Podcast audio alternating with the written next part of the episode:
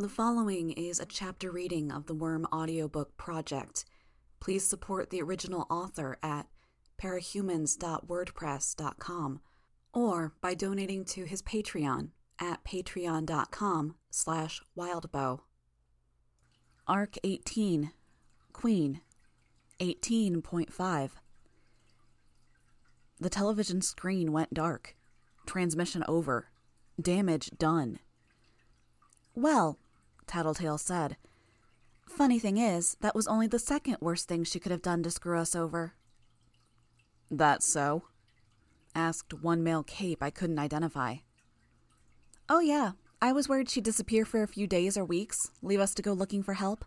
Then we'd look crazy when she didn't show, and whatever concessions we'd made to get you on board would cost us. Like how you have us in custody right now. Either she's not as smart as Ballistic implied, or she's feeling some kind of pressure.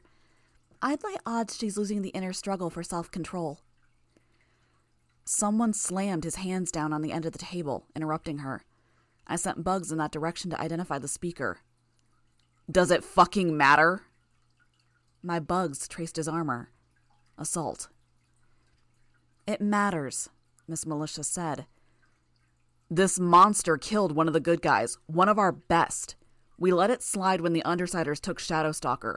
We accepted it when the Nine got to Glory Girl and Panacea, when they killed Battery. We let the Undersiders take the director, and they may have taken the man who's replacing her.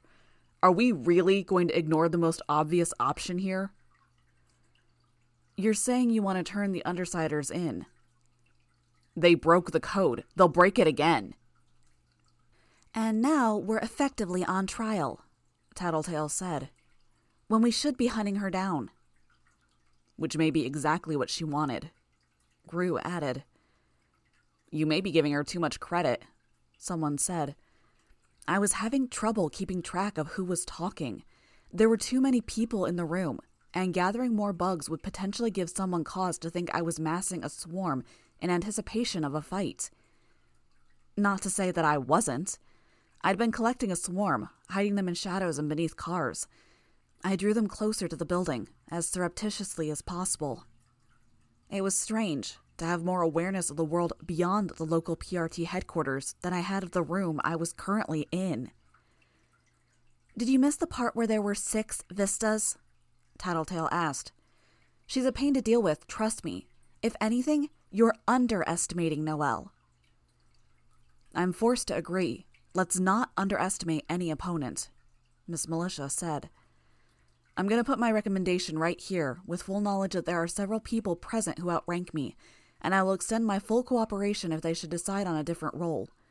I think we should put old issues aside and accept any assistance the Undersiders are willing to offer. With what happened with Vista, it's all too apparent how the situation could get out of control, with each of us fighting friends. She paused, and nobody cut in. Miss Militia continued. We treat the situation as we would an Endbringer attack. Our side is smaller than we might hope for, but our enemy is more vulnerable. She looked to one man, and I realized she was checking with the deputy director, her superior, so to speak. He offered a single nod. I agree, Triumph said. My bugs were still on him from earlier. But we need you on board, Assault. Assault was standing, hands still on the table. He didn't respond. We can't get the Undersiders on board if they're wondering if we'll backstab them, Triumph said, calm. He wasn't someone I'd anticipated as an ally here. You mean like they backstabbed us during the Leviathan attack? Assault asked, his voice a growl.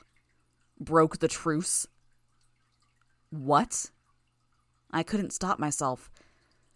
My voice sounded so small and feeble, between the recent spell of coughing and the lack of bugs to augment it. I wished I could have conveyed more of a presence.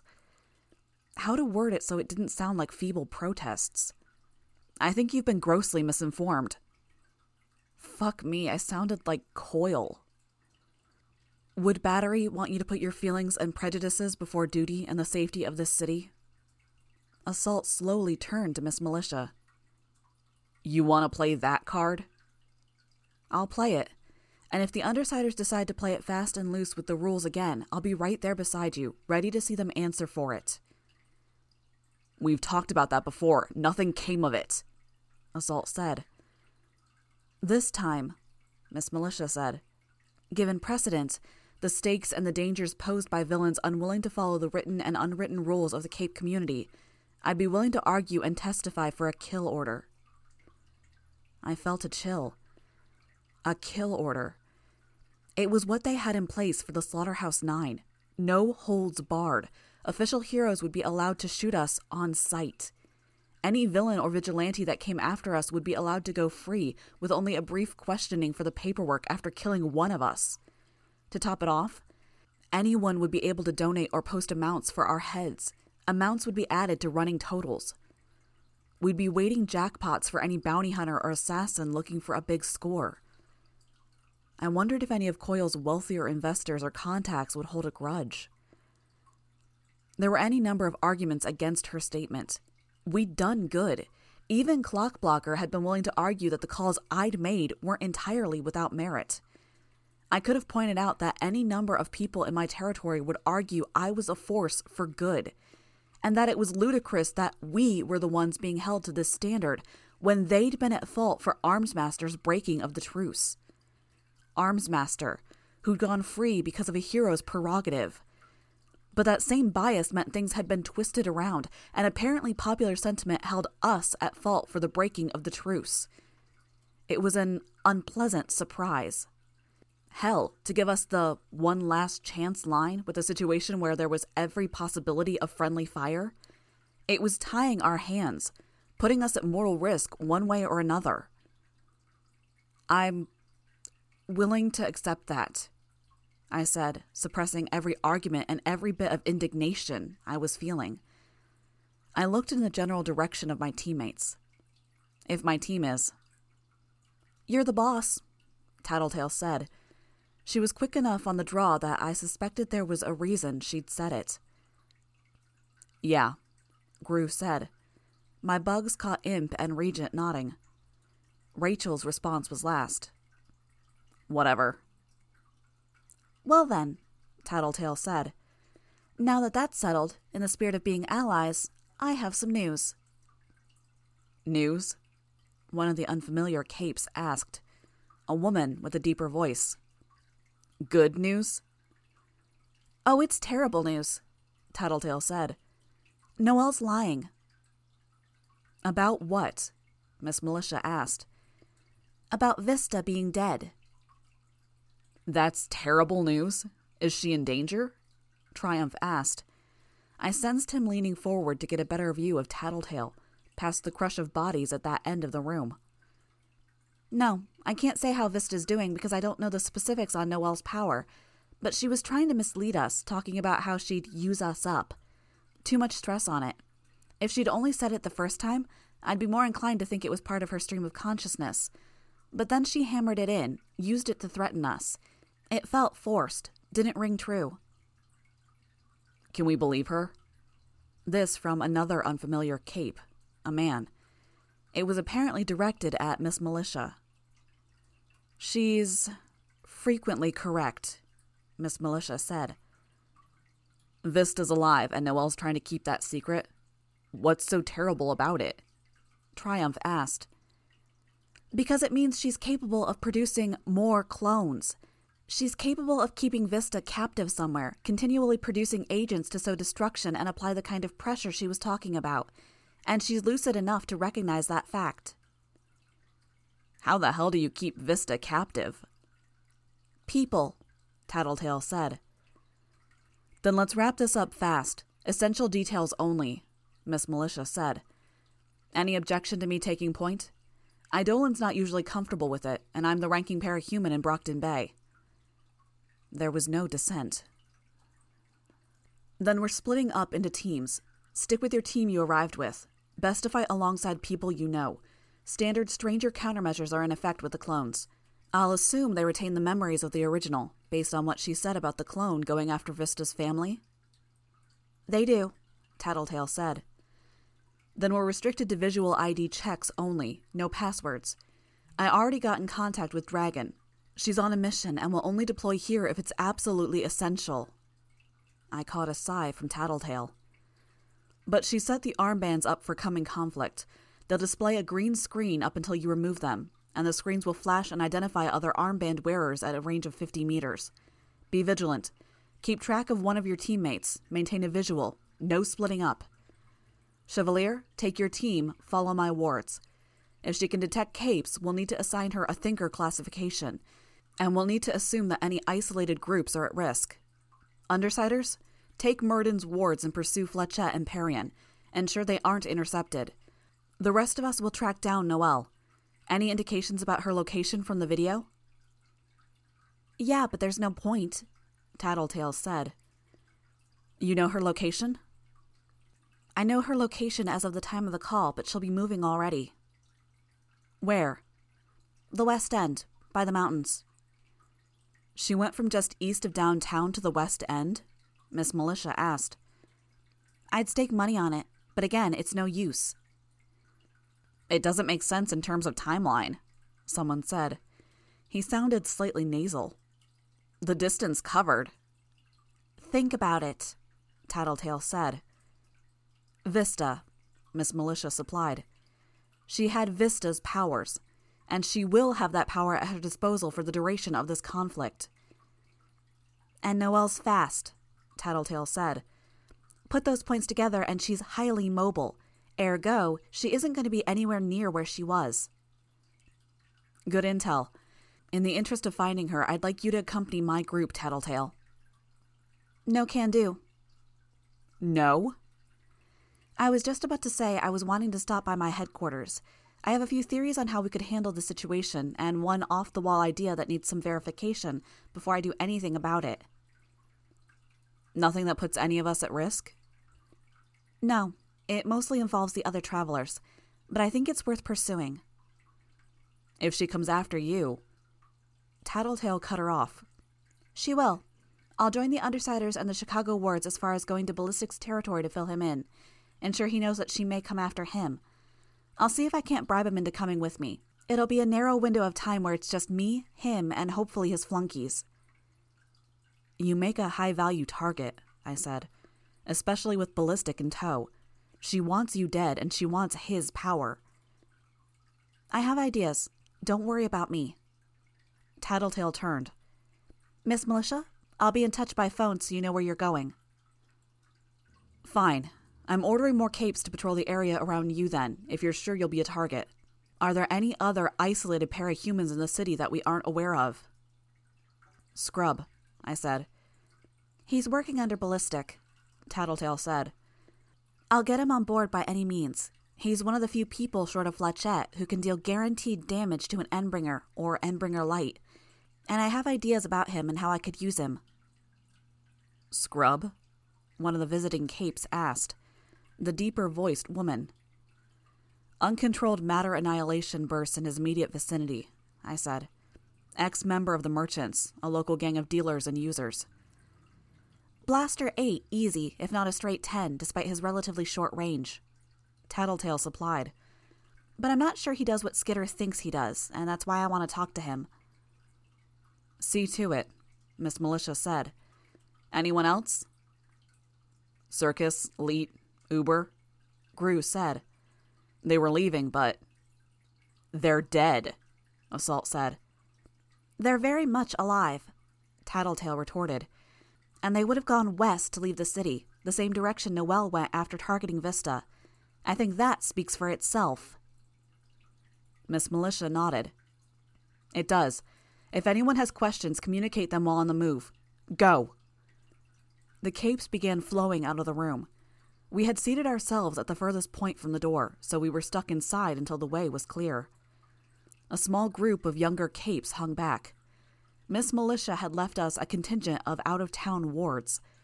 I couldn't get a sense of them just with what my bugs could give me on their costumes. They probably weren't a full team from a city as big as Chicago. They'd be limited to the ones who agreed to fight an unknown A-class threat. Three boys and a girl. They were watching us, and I couldn't even guess at their expressions without the ability to see or feel things out with my bugs. I was getting tired of this, and my fatigue was wearing on my already thin patience. "Bitch," I said, "do me a favor and clear that window." She didn't respond, but she didn't hesitate either. She was on her feet as soon as she'd lifted Bastard off her lap, and kicked the plywood free of the frame before anyone could protest. I brought every bug I'd had outside the building into the room. They swirled around me, the undersiders, and the handful of capes on the far end of the room.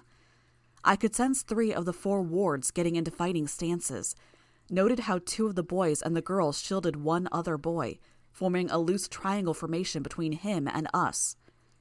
The movements of the bugs gave me the ability to feel them out, drawing a complete map of what they were wearing and carrying. The boy in the very front, the tallest and largest of them, would be a tinker. The rods that supported his heavy gauntlets were oiled, suggesting they were pistons, and I noted the presence of blunt-tipped spikes inside his gauntlets. The setup wasn't unlike the blades in Mannequin's arms, but these weren't extending into his body, and I somehow got the impression they were intended for something very different. His armor was heavy, supported more by engineering than by his own strength, and his helmet covered his face, but not the back of his head, with a single lens on a telescoping nozzle, dead center. The other boy in front was narrower, with flowing clothes. He sported a surprising lack of equipment and weaponry. It gave me the sense of someone who thought of their body as a weapon. The girl was similar, but I did note that her gloves were reinforced for striking, a framework of some sort of metal with rivet-like bumps over each knuckle, each etched with a fine design I couldn't make out, and metal filigree feathers at the edges. She had padding with a similar design and near-identical feathers. The one in the back wasn't in a fighting stance. He stood with his legs together, heels touching, back straight, one palm extended toward us. He wore a mask that covered one eye and put an oversized lens in front of the other, with spikes radiating from it like rays of the sun. His costume was a very lightweight covering of layered and interlocking metal plates, more stylized than functional, but there was a coat-tail length of cloth extending behind his back, hanging to his knees. I was careful in how I condensed the bugs around me. I kept my team obscured as I pulled the bugs away from the four wards, leaving enough bugs on them that I could covertly follow their movements. They hadn't been stung or bitten, and they didn't have a clear shot as the bugs moved away from them. It meant at least that they'd get a chance to realize they weren't under attack. The bugs filled the necessary pockets of my costume, then carpeted the exterior, including my mask. They connected to the ends of my hair and moved beneath it, giving it more volume and helping it come alive, the ends moving in the absence of wind. Where I had excess, they trailed several feet behind me like the hem of a royal gown.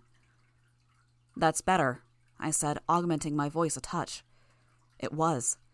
I felt more centered, more secure and confident with the bugs close. I had just alarmed the people we'd be working with, but a small show of power would help ensure we got respect and cooperation. "Your names and powers?"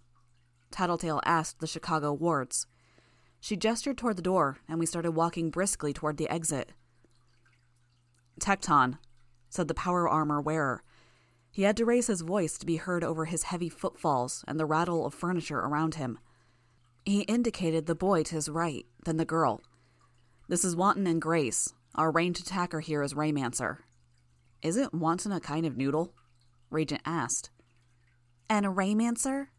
Imp asked. "They're really running out of stuff to call superheroes." "Play nice," Grue warned. "Yeah," Tattletale said. "A wonton is a kind of dumpling, not a noodle. Get it right." "Wanton," Tecton said, stressing the pronunciation, "is a Breaker's Stranger class cape. He can turn into a localized telekinetic storm. Raymancer is our long-ranged fighter. The three of us are more close combat types, but Raymancer manages to make it work. Grace is a martial artist. She's got a power spread, faster perception of time, enhanced agility, and a striker class enhancement for select body parts at a time. Invulnerability to both power and general harm, as well as increased effect on contact." "And you? Tinker?" Grue asked. "Tinker and Thinker both, architecture and geology sense. Armor lets me ground kinetic energy like you might do with electricity. These are Piledriver gauntlets." He patted one gauntlet.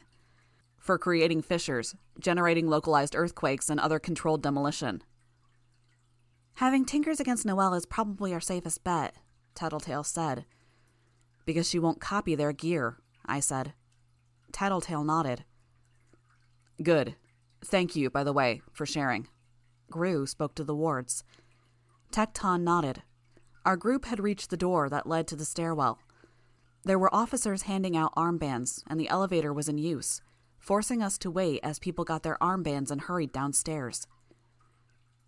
You need our info? No, Grace said. Her voice was hard. We know who you are. Imp cackled. We're famous! I hung back a second as one officer held an armband and my armor compartment out to me. I gripped it, but he didn't let go. He wanted to play it that way? I let my bugs drift away from my armor to surround it. He acted as if I'd set it on fire, letting go and backing away. I handed it to Tattletale as we passed through the door to the stairs, then strapped on my armband. I spoke into it. Skitter. How had things gone with Leviathan? My username would appear. I held my armband to Tattletale, and she pressed a button. No trackers hidden in your stuff, she said. Want help putting this on? Please, when we're at the bottom. We were at the tail end of the group, and consequently we were the last ones out the door. The dogs were already mostly grown, and we paused as Bitch increased Bentley's size to the point that we could ride him. Too many people and not enough dogs, Grue commented.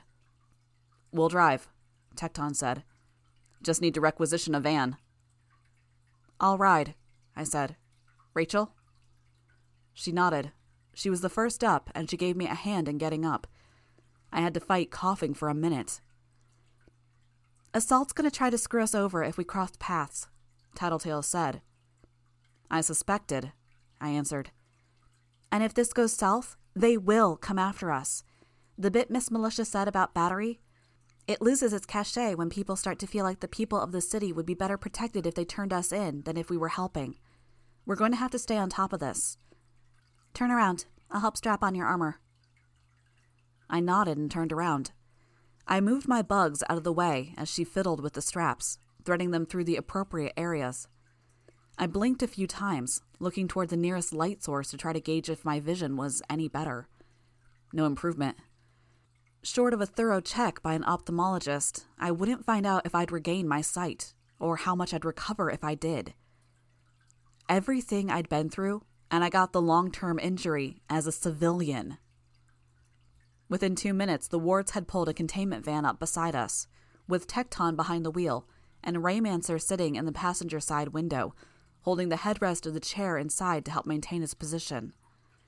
The back popped open, and Imp, Regent, Tattletale, and Grue climbed in.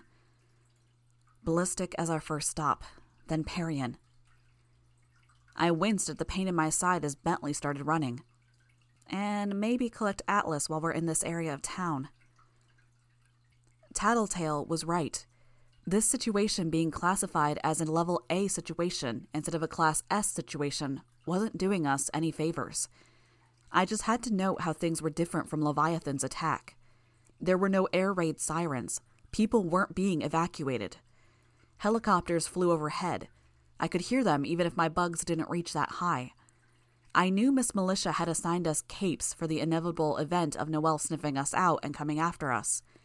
I didn't sense them on the ground, so I could only assume they were in the air.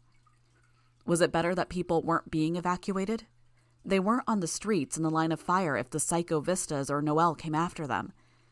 It meant we didn't need to deal with unpowered clones. But it also meant that there were that many more people here if things went south. There was a potential kill order on our heads, and there were innumerable heroes in the city who had a reason to throw us to the wolves, or to Noelle, if they thought the situation called for it. The stakes were higher, and there was a lot more room to fail. Noelle just needed one lucky maneuver to go from Class A to Class S threat in moments, and we weren't getting half the backup this situation deserved. Not to mention that I was worn out. Physically, emotionally, I felt like I'd been pushed to the limit, wrung out and then pushed to the limit all over again, and that was just dealing with Coil and rescuing Dinah in the past twenty-four hours. If I got into the past few months, or how the very way I thought had changed, I felt a touch dizzy just thinking about it. No, it wasn't dizziness. My surroundings really were off-kilter. The buildings around us and ahead of us were stretching and shifting en masse. Trouble, I informed Bitch. I used my bugs to notify the others in the containment van. Vistas. I had to sweep my bugs over the area before I could find any of them. One was perched on a rooftop one block ahead. She wasn't in costume. It had been dumb of me to expect them to be in costume. I hadn't even considered it, but Noelle wouldn't spit out anything but the people themselves. The bugs noted the hardness of her face, more like a mask than flesh, her angular, almost artificial chin, and the thin hair on top of her head. The others... Too many places to check. I found another three blocks over, making a beeline toward us. Noelle had ordered them to space out, to catch us if we crossed her perimeter. Bastard yelped to my left, skidded to a stop. Rachel seemed to read something in his response because she pulled Bentley to a hard left, veering straight into the van's path. She was going to hit it? I had to adjust my grip, lifting my leg out of the way before she could follow through and have Bentley body-check the vehicle. I sensed Raymancer dropping from the window to his seat as the dog hit, only an inch away from serious injury. The van turned and skidded to a stop, and I fell, rolling. A block ahead of us, a building toppled. I ducked my head low and covered it as dust and debris rolled past us in a thick cloud. The building wouldn't have hit us, but the debris and dust might have left us incapacitated enough for the Vistas to act. We ground to a halt, and sure enough, the pseudo-vista on the rooftop was slowly starting to work on the buildings around us, thinning walls and twisting supports. She was spreading out the work and laying the groundwork for future collapses, I realized. The second psycho-vista, busy trying to close the distance by folding the space between us and her and stepping across the shortened distances, was raising the street between two buildings, creating a steep incline that even Bitch's dogs would struggle to climb, cutting off one avenue of retreat. And I was aware of a third one, the tall vista Grue had described. She'd stretched like taffy, her bones curving to the point that each was more of a crescent than straight. Narrow, so thin it felt like she'd break, with a face twisted into a perpetual, distorted scream. She was picking her way through the rubble of the fallen building. Her power was twisting the largest pieces of rubble around her until they were wisps, chunks of concrete slowly corkscrewing in space until there was nothing more than dust. Three of them. And Noelle was nowhere to be seen. Not in my power's range of four-ish city blocks.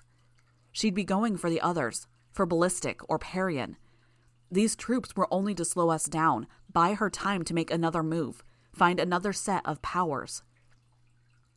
Fuck me. Noelle was employing the same basic tactics I did.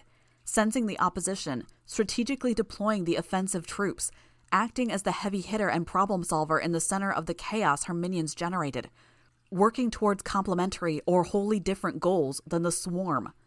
Worse, she was better at it than I was. She was faster, her senses reached further, and the individual at the center of her army was a nightmarish force unto itself. We couldn't afford to get caught fighting. Not while Noelle hit our other allies. Still flat on the ground, I choked back the next spell of coughs and touched the button on my armband. We need reinforcements, fast.